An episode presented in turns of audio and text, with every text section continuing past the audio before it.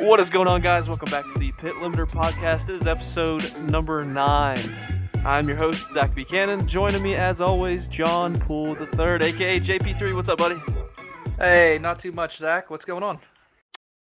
Uh, it's been a pretty interesting week in motorsports, to say the least, I think. We've got a lot to talk about, and it starts with our first segment Stop and Go.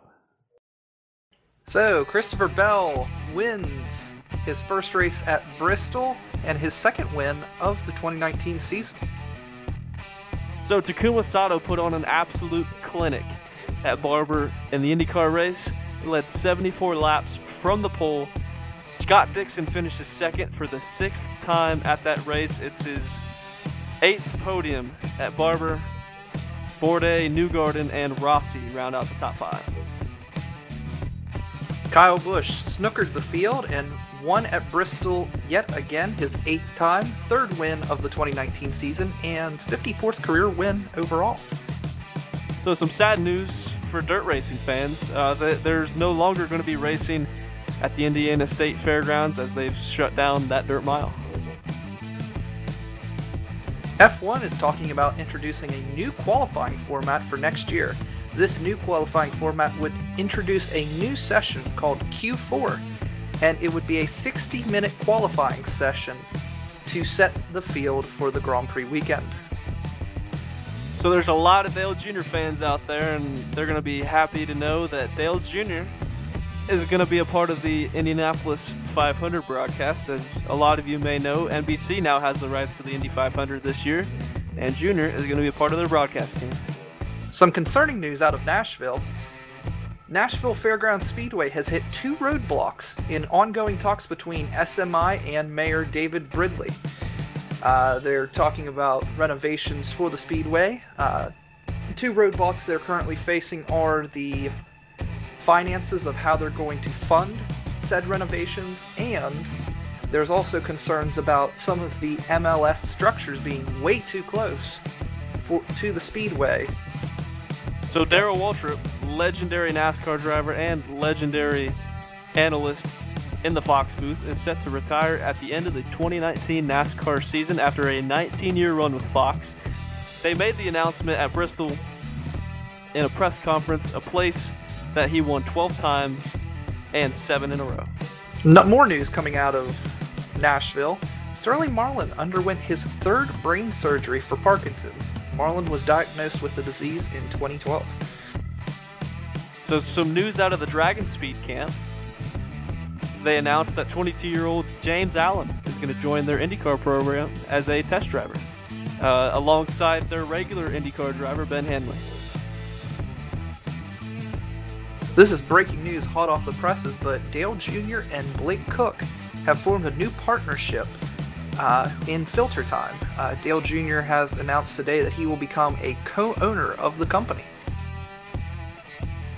So, motorsport.com announced they uh, released an article talking about uh, IndyCar and Japan and the possibility of it happening. And Mark Miles is saying that that is not as much of an option as they thought it was going to be as the series looks to expand internationally.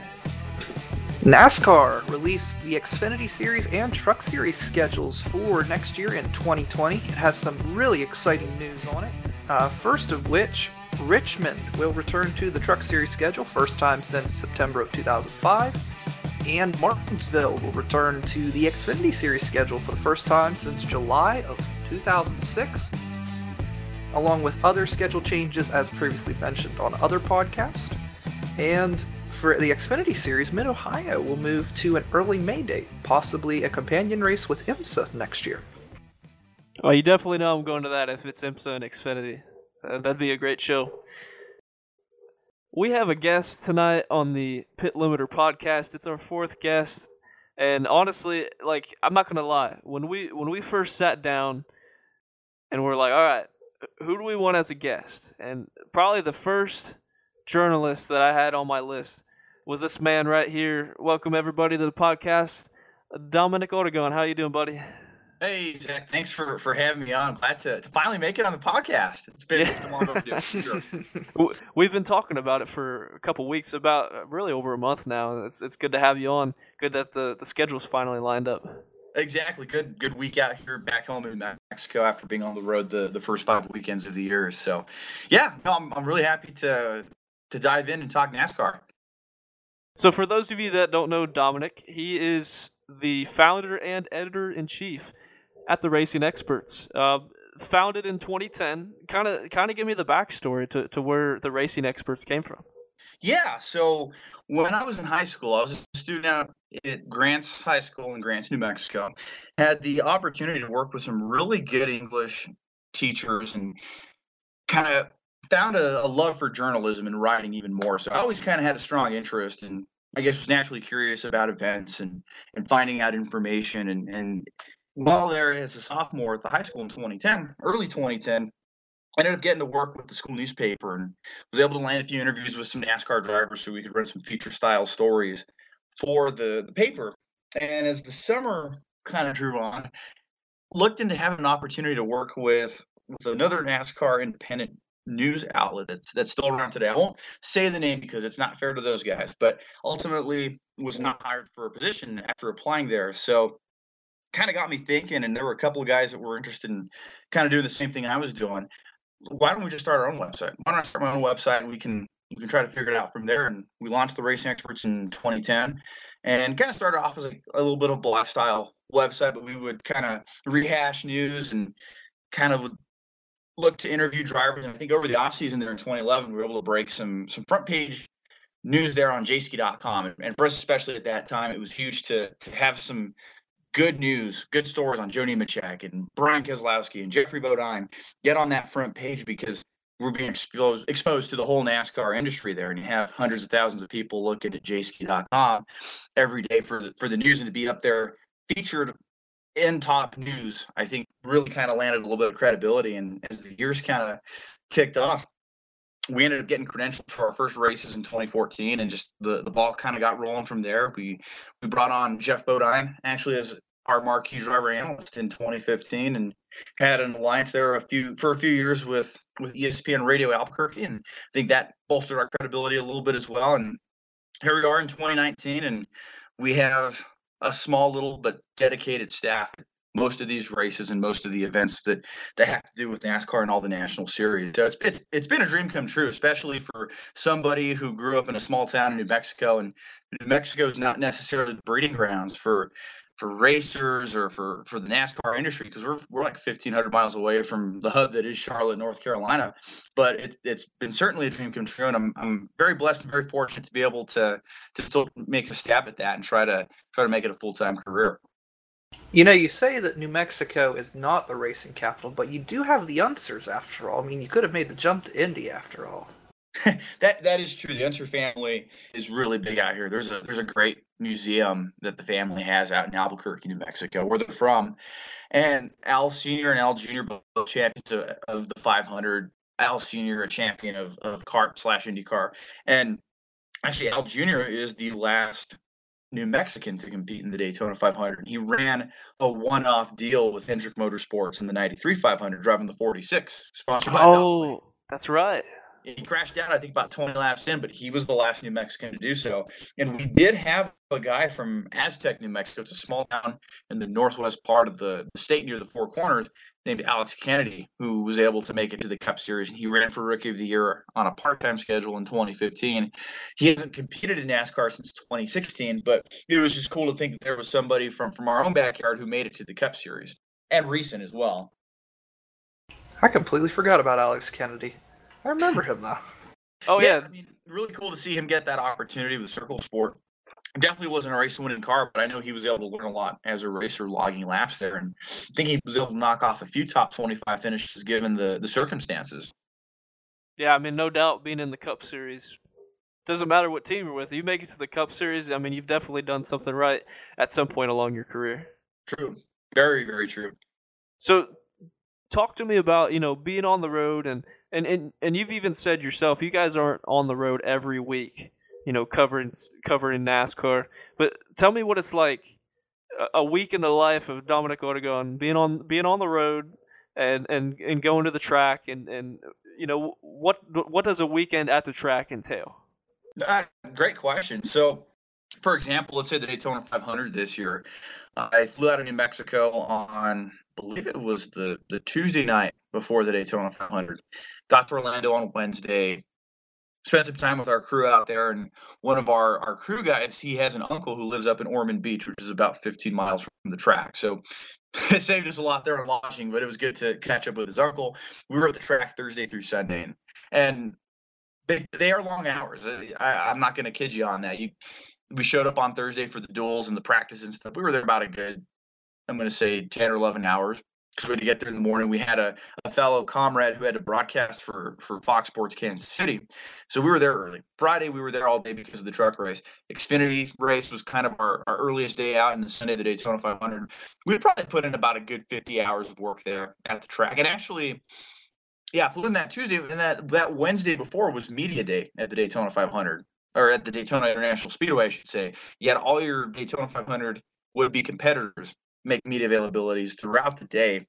These little breakout sessions, about four to six drivers at a time. So, altogether, I'm going to say we put in about 50 to 60 hours of, of work there in that five days. But to be honest with you, it did not feel like work. When when you're out there at the racetrack and you grew up a fan of the sport, and then you just you're amazed to be there. It's it's such an amazing feeling to be there at the racetrack, knowing that you're you're out there working and your job's there to to cover NASCAR and tell the stories. And it's been so much fun. It it doesn't feel like work. I mean, it's on. It's not unheard of for even like a three day show. We're putting in close to forty hours of, of work between Friday, Saturday, and Sunday. But it just it flies so fast, and you're always looking forward to that next opportunity you can go to the racetrack. Wow and not to mention too, we're sitting there in the media center, we're waiting press conferences, and we usually have an editorial meeting Friday morning with our guys who are at the staff and at the track, and the guys who are helping us out remotely during the weekend. We'll just kind of make sure we're not stepping on each other's toes because organization is key when it comes to working in media, and we have to make sure. Hey, person A's doing this, person B's doing this, person C's doing this, and just so we make sure we're all flowing smoothly and yeah, it, it's it's a lot of logistics. It's a it's a lot of fun. It's it's fun to be on the road and fun to see different places you would have other never otherwise otherwise have gotten to see, especially being a small kid from small town New Mexico. But at the end of the day, too, it's nice to return home to see your family, to see your friends, to sleep in your own bed, to have home cooked meals. It, it, it's it's been a good balance. So tell me about you know when you first started covering races, go into the track did you have any mentors along the way? Did you kind of seek out any other fellow journalists to, you know, ask for advice? You know, what kind of advice have you gotten along the way? Yeah, I, that's a great question. I've I would say that first time, uh, the first time I was ever credentialed to a NASCAR sanctioned race weekend was the 2014 Phoenix Spring Race at ISM Raceway. Was the Profit on CNBC 500 race weekend where Harvick won his first race with Stewart Haas. And during the weeks prior, I was messaging any journalist I could think who worked in the sport, just letting them know I've got this opportunity. What would you recommend? And, and, and I heard back from people like Bob Pockrass, Nate Ryan, Jeff Gluck, Jenna Fryer, all these people just like, yeah, just make sure you dress appropriately, make sure to to bring your computer. There's there's resources here available. Just treat it like a day at the office, but you're not at the office. It was kind of the vibe I got on that. And I one guy I got to give a lot of credit to. He doesn't cover NASCAR as much anymore, but veteran journalist Stanley Creekmore. He he worked in the sport for over 35 years, and he was somebody I befriended early on in those early days. And Stan even came aboard with the racing experts for a couple months in 2016 to do some consulting for us and help us out. And he was somebody I learned a lot about the sport through, whether that be cultivating sources and trying to, to, to keep that curious edge just becoming a better writer or polishing up speaking I'm going to do something on camera or do something with the radio station. So, so Stan Creekmore was, was somebody who was instrumental. And I, I got to give David Swope credit too out of ESPN Radio Albuquerque. He's somebody who managed San Diego Motor Speedway helped kind of lay the groundwork for the K&N West Series to come out to, to Albuquerque. And he ended up jumping ship to ESPN Radio and kind of partnered with him after learning about it through a mutual friend and learned the ropes through David because he knows a lot of people and just kind of learned what to do and not what to do. So I would say those two people really stick out to me, especially on those early days and, and, and trying to figure out the sport and, in the ins and outs. So you said it yourself. You know, you, you, you don't do this alone. You've got you've got a, a staff on your hands that that kind of help you uh, get things done. Uh, tell me about your staff members. What, what what's it like working with some of your guys? Yeah, we've got about I'm going to say about six to ten guys between photographers and and multimedia reporters, and yeah, Matt Corson, who's our managing editor currently, has really been instrumental. He's been our logistics guy the last couple of years, so he'll coordinate a lot of our travel, make sure we're all on the same page, and help us with our editorial meetings. I, I immediately think of Justin Melillo. He's been around with us now five years. Actually, we were just texting about that a, a, few days back. How, gosh, it's already been five years since he joined, and and and we brought him on. So so those two, I think of Kyle McFadden. He's he's another one of our East Coast stringers. He's he's done work for the Washington Post, and he's covered some some grassroots racing. He's done some World of Outlaw coverage as well for other papers, and he he brings a, a wealth of experience. I, I also think of James Jackson somebody I've known about 10 years, and we brought him to the fold about two years ago, and just to see his progress, long, a lot of progress, I should say, in a short amount of time in two years, just to just to be able to work with James and and our photographers, Kyle Stevens, Chris Madrid, Sherry Eaton, Dante Ricky, all these guys. They, they really really make a huge difference for us and, and it doesn't hurt having geoff bodine as well as our marquee driver analyst he'll he'll kind of weigh in on some hot topics when a hot topic arises and gives us his insight and perspective. And yeah, I, I think a lot of people like to listen to, to people's voices, but especially when you have a former driver. So we have a small staff compared to some of these other independent sites where you have 20 or 30 staffers. We got about six to 10 of us, but it's, it's for sure quality, not quantity. And, and, um, I'm proud of our staff and I'm proud of all the accomplishments we've done. We win as a team and we lose as a team. And we've, we've had a fun journey along this way the last few years. I do remember quite a few years ago you did offer me a chance to uh, work with the racing experts, and you know I turned it down then. Kind of wish I would have you know stuck with it and maybe you know helped you along the way with this journey.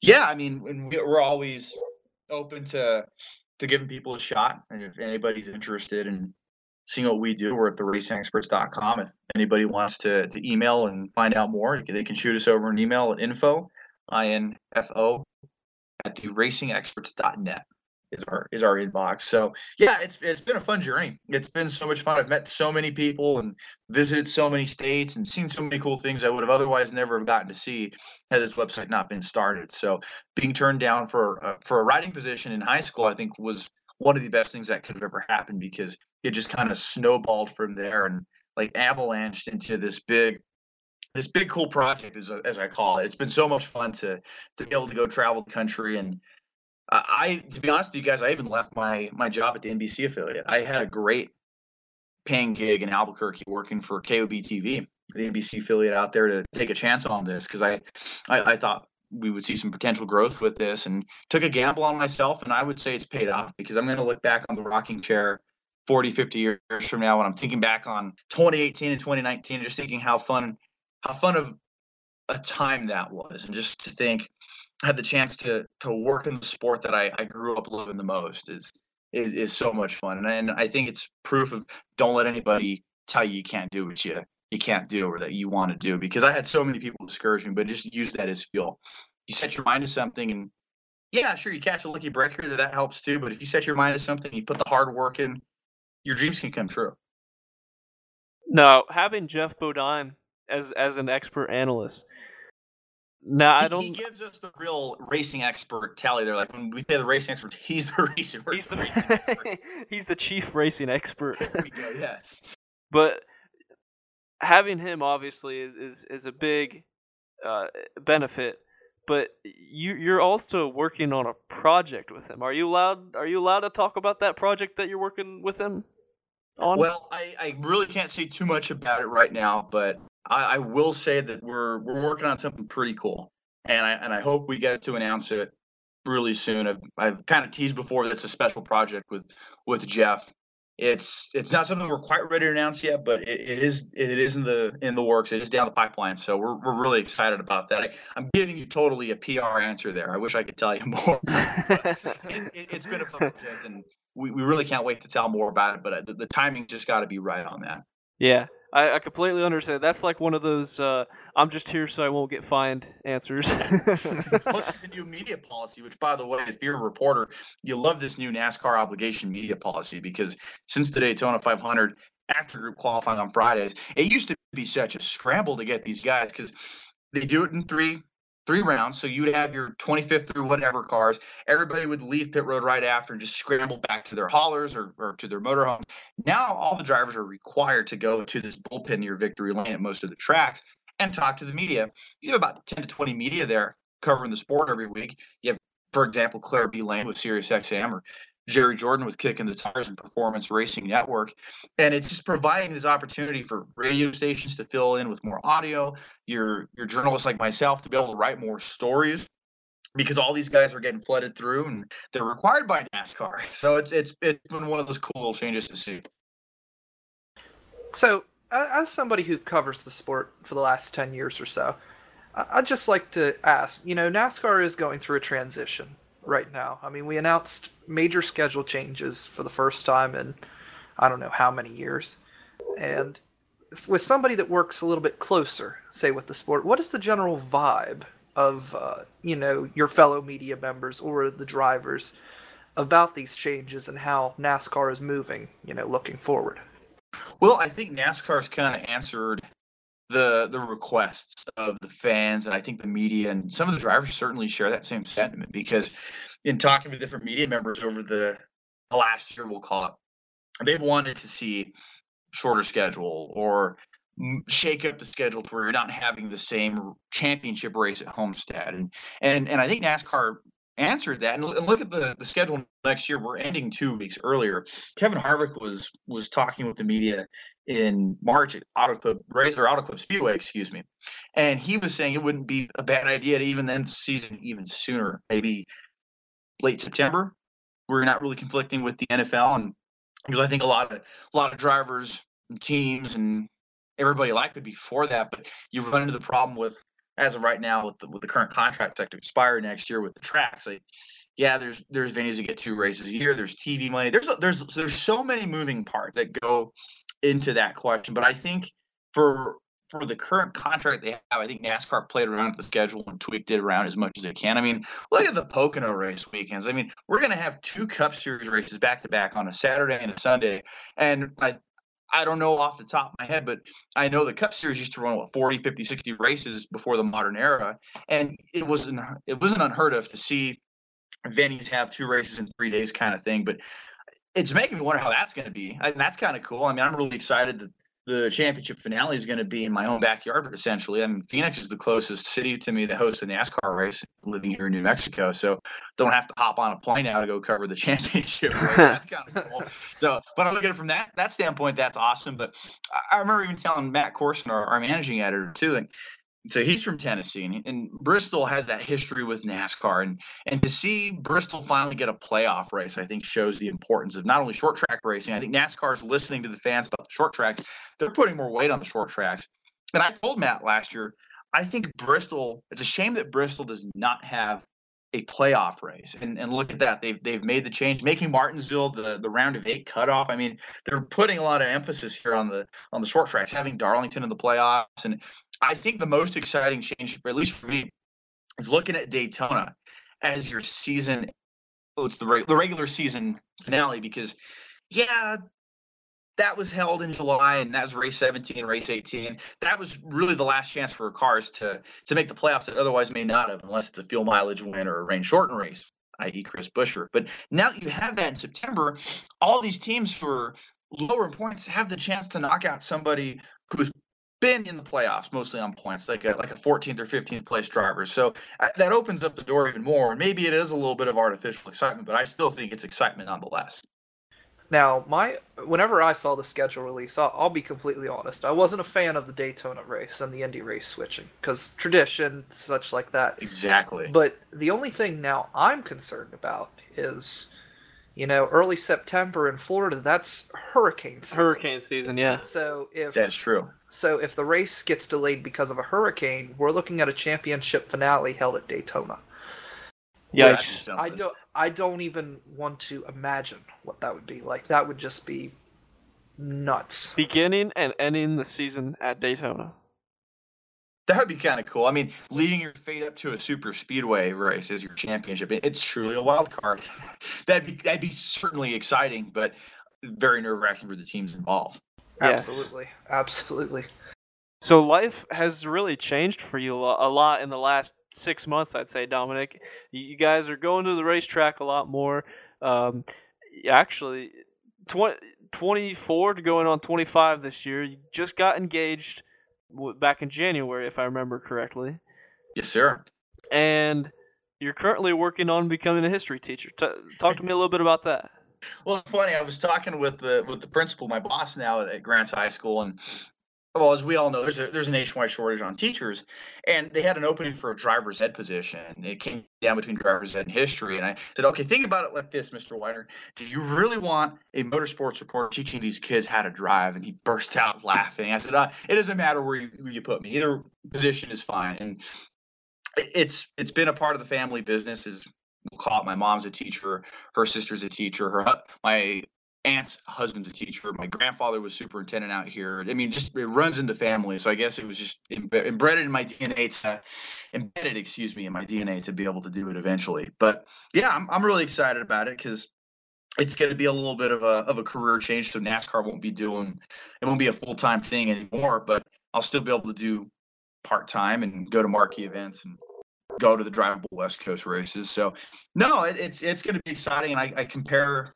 reporting and journalism to history kind of on that concept where it's fact it's concrete fact it's straightforward on, on what you're teaching and journalism i see is the first draft of history and I, I think the two kind of lend themselves together so it, it's definitely going to be a little bit of a career change come august but I'm, I'm really excited for that too and there's there's been no regrets if i could do it all over again i would do it exactly the same because I've had so much fun doing this. I've covered 55 NASCAR race weekends. I've gotten to go to the, the White House, for NASCAR. I've gotten to do test sessions, the, the awards but stuff I would have otherwise never been to, been able to do. And if I could tell ten year old Dominic to any advice, just just keep at it. It's gonna pay off, and and it's been it's been fun, man. I've gotten to knock off a lot on my bucket list at 24, and really excited to to just do what I love, and very blessed and very deep in my faith, and and have a lot of faith in God, and I'm very thankful because I know it can all be taken away tomorrow. That's a good outlook on it. That's an excellent outlook, actually. Uh, I love your thinking. Yeah, I mean it's been fun, and and then priorities have definitely changed with with getting engaged over the the NASCAR off season, and, and my fiance is very supportive of whatever I want to do. So I think that's really cool. And, and not to say my family hasn't, but everybody's been supportive on on this this crazy adventure, and it's it's just been it's been a fun ride for sure. So you mentioned that you got to experience some things that you never thought you would. I just want to ask, what was the I guess two questions here. What was the most eye-opening thing that you've done as a journalist with NASCAR and what was your I guess favorite venue that that you didn't think you would ever get to visit? Those are really good questions. I'm to say so so on that second question, I think the I always wanted to go to Pocono as a kid just always thought it was such a cool racetrack to be shaped like a triangle, and then having that chance to go in 2015. And uh, I don't know if you guys know who Joseph Wolkin is, but he was a journalist at FrontStretch.com at the time, and he and I developed a really close friendship. He's one of my best friends, and he invited me up to to where he lives in New York, and we road tripped out to Pocono, made the two-hour drive, and met Justin Malloy out there for the first time, and it was just a lot of fun to to be able to do that. I think covering the championship weekend in 2015 is one I'll never forget, and having mean, you're not supposed to have favorites as a reporter, right? Well, little Dominic was a big Jeff Gordon fan growing up, and to be there when Jeff Gordon climbed out of the race car for the final time, he gives Rick, Hun- Rick Hendrick this huge hug, and they're, they're both crying. The TV camera's right there. I was about five feet back. That that was so cool. That that's something that's always going to stick with me. And I think, mm, as far as the eye-opening experiences, I think there, there's been a lot, but I think being able to go to the White House and and cover Martin Truex Jr. being honored by President Donald Trump last year was one of the the coolest experiences of my life. And we got a five days notice on that. ended up scrambling to book airfare out of Albuquerque, which if anybody's ever flown into Albuquerque, they know it's not cheap because it's a smaller airport and there's not the Southwest hub left a few years ago. But anyway, was able to find some last minute airfare. We made it happen. Got to the White House. We almost didn't make it to the White House because our managing editor Matt Corson's car ended up picking up a, a flat tire there, hit a curb in the the Raleigh Durham area. So we were we were so far out of DC that Sunday night, but we got we limped the car to a discount tire. We got it fixed that morning. Got a few hours of sleep. Made it to the White House. Definitely an eye-opening experience there to just to be there on the White House grounds and see the president with my own two eyes, like 40 feet ahead of me, with with Truex's 78 team and and Truex and, and Sherry Pollex there. It was just such a cool experience. Stuff I'm gonna remember for sure for the rest of my life. Oh, no doubt, no doubt. We got we got a new segment, and and this is really for both you guys, because uh, and, and our listeners as well, because uh, this is something we want to do weekly. Tuesday trivia. All right, so I got a question I'm going to ask every week. It's a different question, obviously. Ooh. Kind of deep, diving deep into the obscurity of motorsports. If you know the answer, tweet at us at the Pit Limiter on Twitter. Use the hashtags Pit Limiter Podcast and Trivia Tuesday. So the question is, gentlemen, and for our listeners, Dale Jr., aka Redneck Jesus of NASCAR, has has driven four different numbers in his c- Cup Series career. Which four numbers are they, and for what teams? Are we counting two different tenures with the same number or totally different numbers? We're talking totally different numbers. Well, I guess define what, what you're asking. I well, um, first thought I was thinking, well, that first tenure with DEI with the 18 when he was part time and the moving to full time. But the more I think about it, I mean, the two obvious to me would be the eight with Dale Earnhardt Incorporated and then the 88 with Hendrick Motorsports. But He also drove the five uh, in relief of Busch at Texas. So that's three. There's But one more. There's one more. There's one more. Was it a relief effort or was it an actual race? It is an actual race. Was it a points awarding race? It is not. Oh, that okay. That's where it's stumped. me. That's that's the last hint that I'm going to give, though. He drove the one at Motegi. Correct. Ding, There ding, ding. Yeah, There we that- go. all four numbers. Two There of you which for go. DEI. He drove the Coca-Cola number one car at Motegi in '98. Actually had a fame, really a famous battle with with uh, Senior. Ended up getting a shoe tossed at him for that. yeah, and then uh, drove the Budweiser car, and then uh, drove the '88 for Hendrick. But before he drove the '88 for Hendrick, uh, actually uh, was a relief effort in the five car at Texas because Kyle Busch left the track, thought the car had been retired and pulled from the event, and it was ready to go back on track. They needed a driver. Junior hopped in, and the rest is history.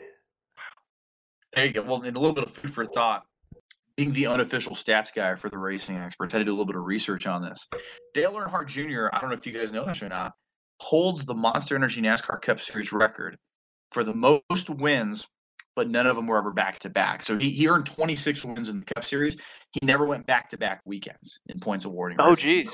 He holds the record for the most wins ever to never go back to back at 26. That's very interesting because you look at his 2004 season where he won six races. You look at 2014 where he won four races. 2015 where he won three races. That's interesting that none of those were back to back. Here's another interesting stat about Dale Jr.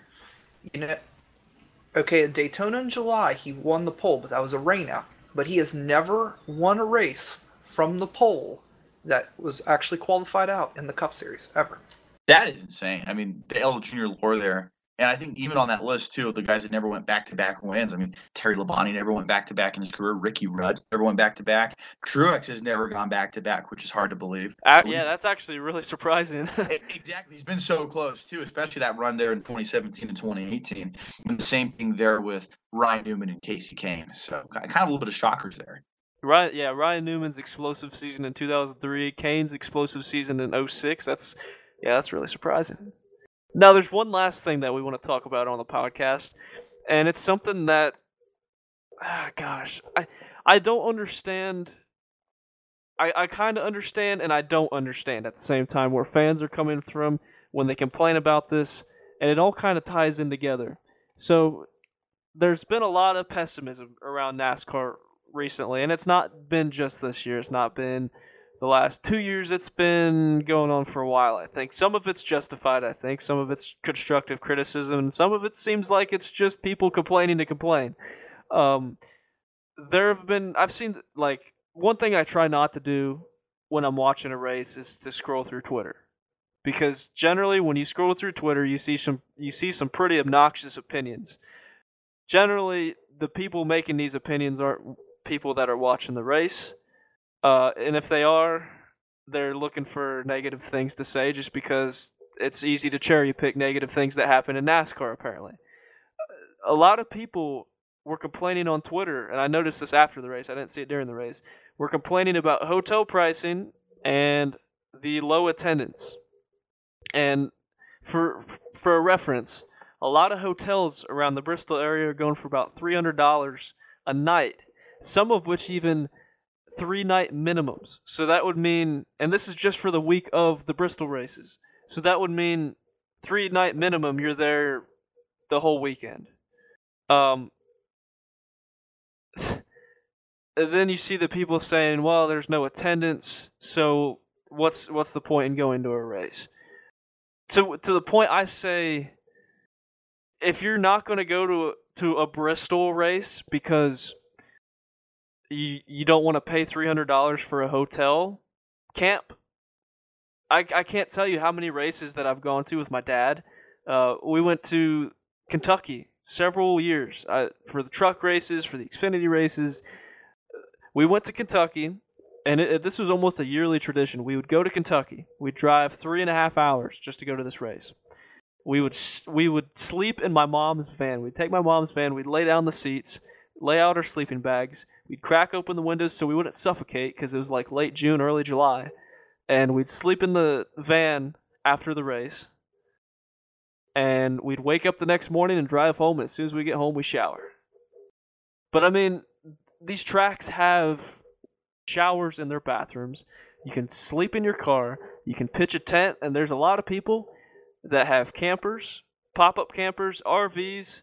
It's not if you want to go see a cup race, you don't have to stay in a hotel. It, okay. You, when you look at the stereotypical NASCAR fan, all right, and I'm not generalizing all NASCAR fans with this. If you look at the stereotypical NASCAR fan, you know NASCAR grew up as a southern sport. We all didn't grow up in Beverly Hills, all right? So we don't all have to stay in a hotel. I think it's fair to say. Yeah. It's it's very nice. I, I will say, you know, being able to travel and stay in a hotel and get all cleaned up and, and, and all that. It it is very nice, but uh, it's not a necessity, I would say.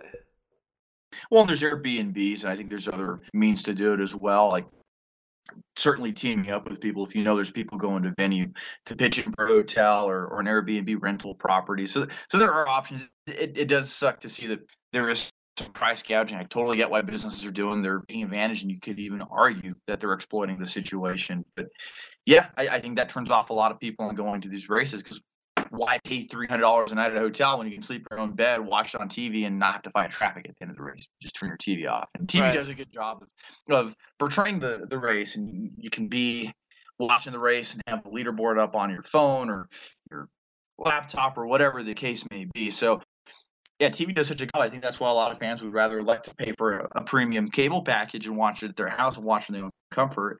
I mean, yeah, you will still have your diehards that are going to go to the racetrack and spend money, but not everybody's going to shell out a thousand dollars on a race weekend.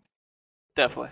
Exactly, and that and that's the biggest thing. No one's, you know, we're past that day and age where you know the middle, you know, it's a little bit socioeconomic because some of the NASCAR fans, you know, after the recession, most bank accounts were drained, so they don't have that extra money to just be spending a grand to go to a racetrack. Some people just want to, you know, go out to the race and you know that's it. Or you know spend as minimal cost as possible.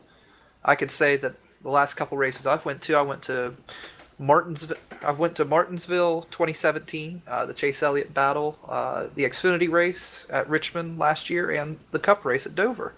And all of those are within driving distance. No hotels no anything just because i was not willing to you know, spend astronomical amount of money on staying overnight. I don't blame you. You're lucky you have that. My closest drivable track is ISM Raceway, five and a half hours for about 300 miles one way. So you're lucky you have. You guys have Yikes. tracks closer. Yeah. Well, and okay, so one thing that I constantly constantly pops in my mind when I think of, you know, NASCAR fans complaining about this or that or the other. When I think of people not wanting to go to a race, all right, we live. This is 2019. All right, look down in your lap or uh, at your desk or in your pocket. Almost everybody has one. Your smartphone. It, it I mean, go to a race and look around. At some point, somebody's going to be buried in their phone, and it's not going to be one. It's going to be several people buried in their phone. I went to the Indy 500 two years ago. I've gone, you know, every year since. Two years ago, there's a, a father and son combination sitting a couple rows ahead of me. Kid was buried in his phone halfway through the race, and I mean, it's this was it's the Indy 500. Like this was back in the old Aero kit, so was, the racing was fantastic. There's passes every lap. The lead changed. The lead changed quite a bit. And this kid's buried in his phone. And his dad finally turned and looked at him like, "Dude, put the phone away." and he, the kid put the phone away.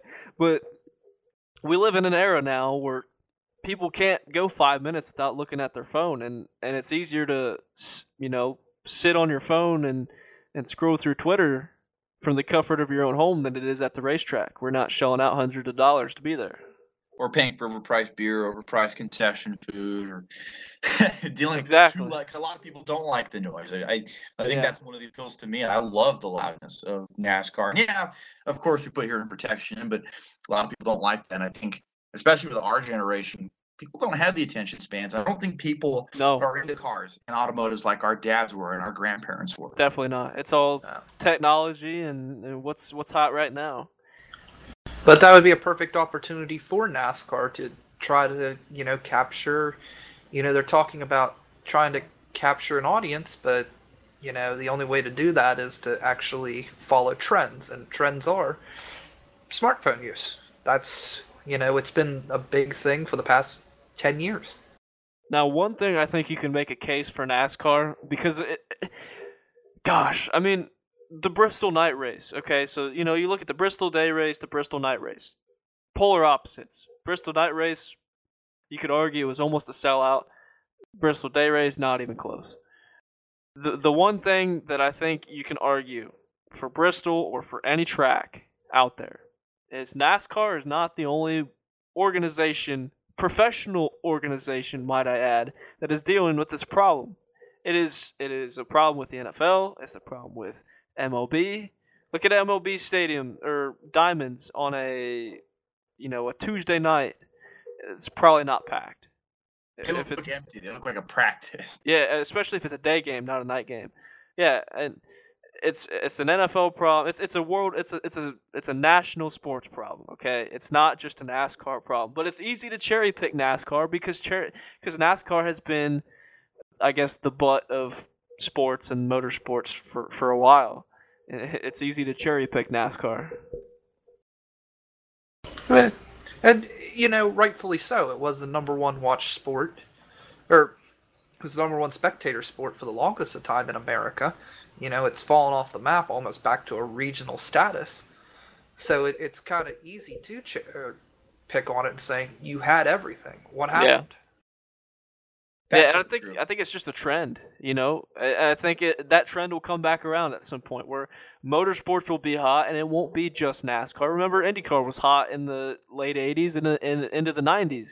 Uh, remember, uh, remember Lucas Oil on the Edge on Speed Channel. You know, Speed Channel in general. You had Lucas Oil on the Edge where they'd cover different forms of motorsports. You had uh, Monster Jam. It was big at one point. You have uh, drag racing has kind of come and gone. You know, there's a lot of different forms of motorsports that were really hot at one point, and and, and now it's just kind of fallen off the map. You bring up a great point to bringing up the media. I've, I've seen it firsthand. I'm first covering the sport in 2014 and going to places like Vegas or Phoenix, and those media centers are just so full of all these different organizations coming to cover the sport. Kona in 2016 was packed. I mean, I remember the deadline room was insane. And you look now, and there was plenty of room last year and this year at tracks like Phoenix and Las Vegas, even the Daytona 500 this year, not as much media as even three years ago. So I think even media outlets are, aren't seeing the value in covering NASCAR like they once did. Well, that's a good point. I don't think ESPN has a representative at the track anymore, do they? Because they got rid of Bob Pockrass. He's with Fox now. They got They- rid of they got rid of everybody. Yeah. Pretty much. I They mean, still I have Marty Smith, but he's And- and with Ryan football. McNeil, They Oh, do yeah. some special special assignment kind of stuff, but you Yeah. don't really see beat writers from from ESPN at the racetrack anymore. No. Yeah, I used to see Marty Smith and Bob Pocker. Smith, Smith was always a bunch of events. I remember Pockrass pretty much covered the whole schedule for ESPN even last year. Yeah. Which I know that was kind of an awkward, uh, an awkward thing considering ESPN had come and left several times as a, uh, as a as a network provider for NASCAR. So I know that was there's a lot of tense moments there, but yeah, regardless, I mean it's it interest in general. I mean you look at sponsorship, you look at networks, you look at viewership, you look at attendance. It's all gone down, but it's not just NASCAR that's dealing with this problem. So for all of you that are out there listening to the race or watching the races on Sunday, put down your phone. Don't scroll through Twitter during the race. Give us le- give us a few less headaches on Sunday and Monday morning. Exactly. Enjoy enjoy the race. Live in the moment. I I think, well, just off topic, a lot of the issues that are being caused by these, you know, self-proposed NASCAR YouTubers, you know, that have some type of fan base, and you know, they try to push their agenda on, uh, you know, the sport, and you know, It's peop- toxic sometimes. it is very toxic sometimes. You get a cult following and you throw an opinion out there and everybody jumps on board with it. And I'm not throwing those guys under the bus. You know, they do what they do. They get viewers, they get, you know, they get some money out of that, but I think it hurts everybody's outlook on motorsports because they just think it sucks. It, it sure is. I think you could even make the argument of like a cult of personality. And maybe that's too extreme of a comparison, but like how how dictators have that appeal and they they state their opinion and people kind of follow the masses. I think that's what you see with a lot of these YouTubers. They state their opinion and everybody hangs on that word. Yeah. Gosh. Got got us all fired up. Right. Thanks, Twitter. Thanks, Twitter. Uh, gosh. Exactly. I, I, I enjoy looking through Twitter, but what I do on the race weekends, and I recommend this for anybody, especially if you know there's reporters out there at the racetrack, you can follow them on Twitter and then subscribe to their tweets where you get push notifications whenever Yes. they tweet out. And I do that with all the journals who I know are at the racetrack or the NASCAR alerts kind of feed. So that way, if I miss something, I can just look down and glance at my phone real quick, but then get back to the race. Yeah. My my thing I always watch with uh, with push alerts is Stern. I, I'm always watching Adam Stern. Stern. To Yes. see, from sport. Exactly. That Adam dude's Stern. amazing. The I love guy. Daytona. He's a really, really nice guy, and i just thinking he's. I think he's even younger than me. I'm thinking, dang, he really knows how to cultivate sources and, and talk to people. And I, I'm sure we're three of a couple of thousand of people who, who instantly get those tweets because we want to know what he says. Adam, like nine times out of ten, breaks news before anybody else. Yeah, exactly. And Jeff Gluck is another guy that I think is well respected within the industry. Jeff, you got Bob. I mean, you, you got Nate Ryan, Dustin Long is somebody who Dustin Long. Yes. Dustin Yeah. Long. Yes. He, yeah. he's another one I would say who's kind of a mentor early on. Dustin's a really nice guy, very approachable, and you can tell he really cares a lot about the sport as well. Well, I really appreciate you coming on, Dominic. Uh, it, it was great to to learn your story, to kind of take another perspective of what it's like to, to work in motorsports from the journalism side. It, it was great having you on. I appreciate it, and I, I think I'll have my, my head cut off if I don't throw a shout out to these guys. Frank Romero and Kyle Stevens are other photographers I should have mentioned earlier. But no, guys, it's it's been fun to to share that story, and I, I appreciate you giving me that platform to to do so. It's been fun, and I think any advice I could give to anybody is just pursue your dreams. Don't let anybody tell you you can't do anything because I'm an example of that. I, I came from a small town in New Mexico where there's no NASCAR and no racing in general, typically. And I think there's probably five fans in this whole town, me being one of them. Getting the chance to, to work in the sport's been an incredible opportunity, the opportunity of a lifetime. I feel very grateful and blessed to be able to do so and continue to do so. And yeah, just really enjoy it and don't let anybody ever tell you you can't do what you want to do. So Use that as tool. So tell us where we can find you on social media as well as the racing ex- experts. Yeah, you can find us online at theracingexperts.com. Make sure you put the words the in the domain because it rewrites to another one if you put just racing experts. But theracingexperts.com. You can email us info at theracingexperts.net. That's a story for another for another day.